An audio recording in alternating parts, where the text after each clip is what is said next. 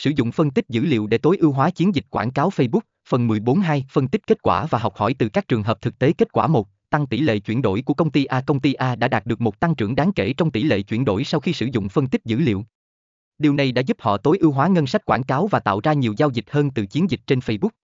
Kết quả 2, giảm chi phí quảng cáo của doanh nghiệp B. Doanh nghiệp B đã giảm chi phí quảng cáo mà vẫn duy trì hiệu suất cao. Họ đã học từ dữ liệu rằng việc loại bỏ những chiến dịch không hiệu quả có thể mang lại lợi ích lớn cho ngân sách quảng cáo của họ.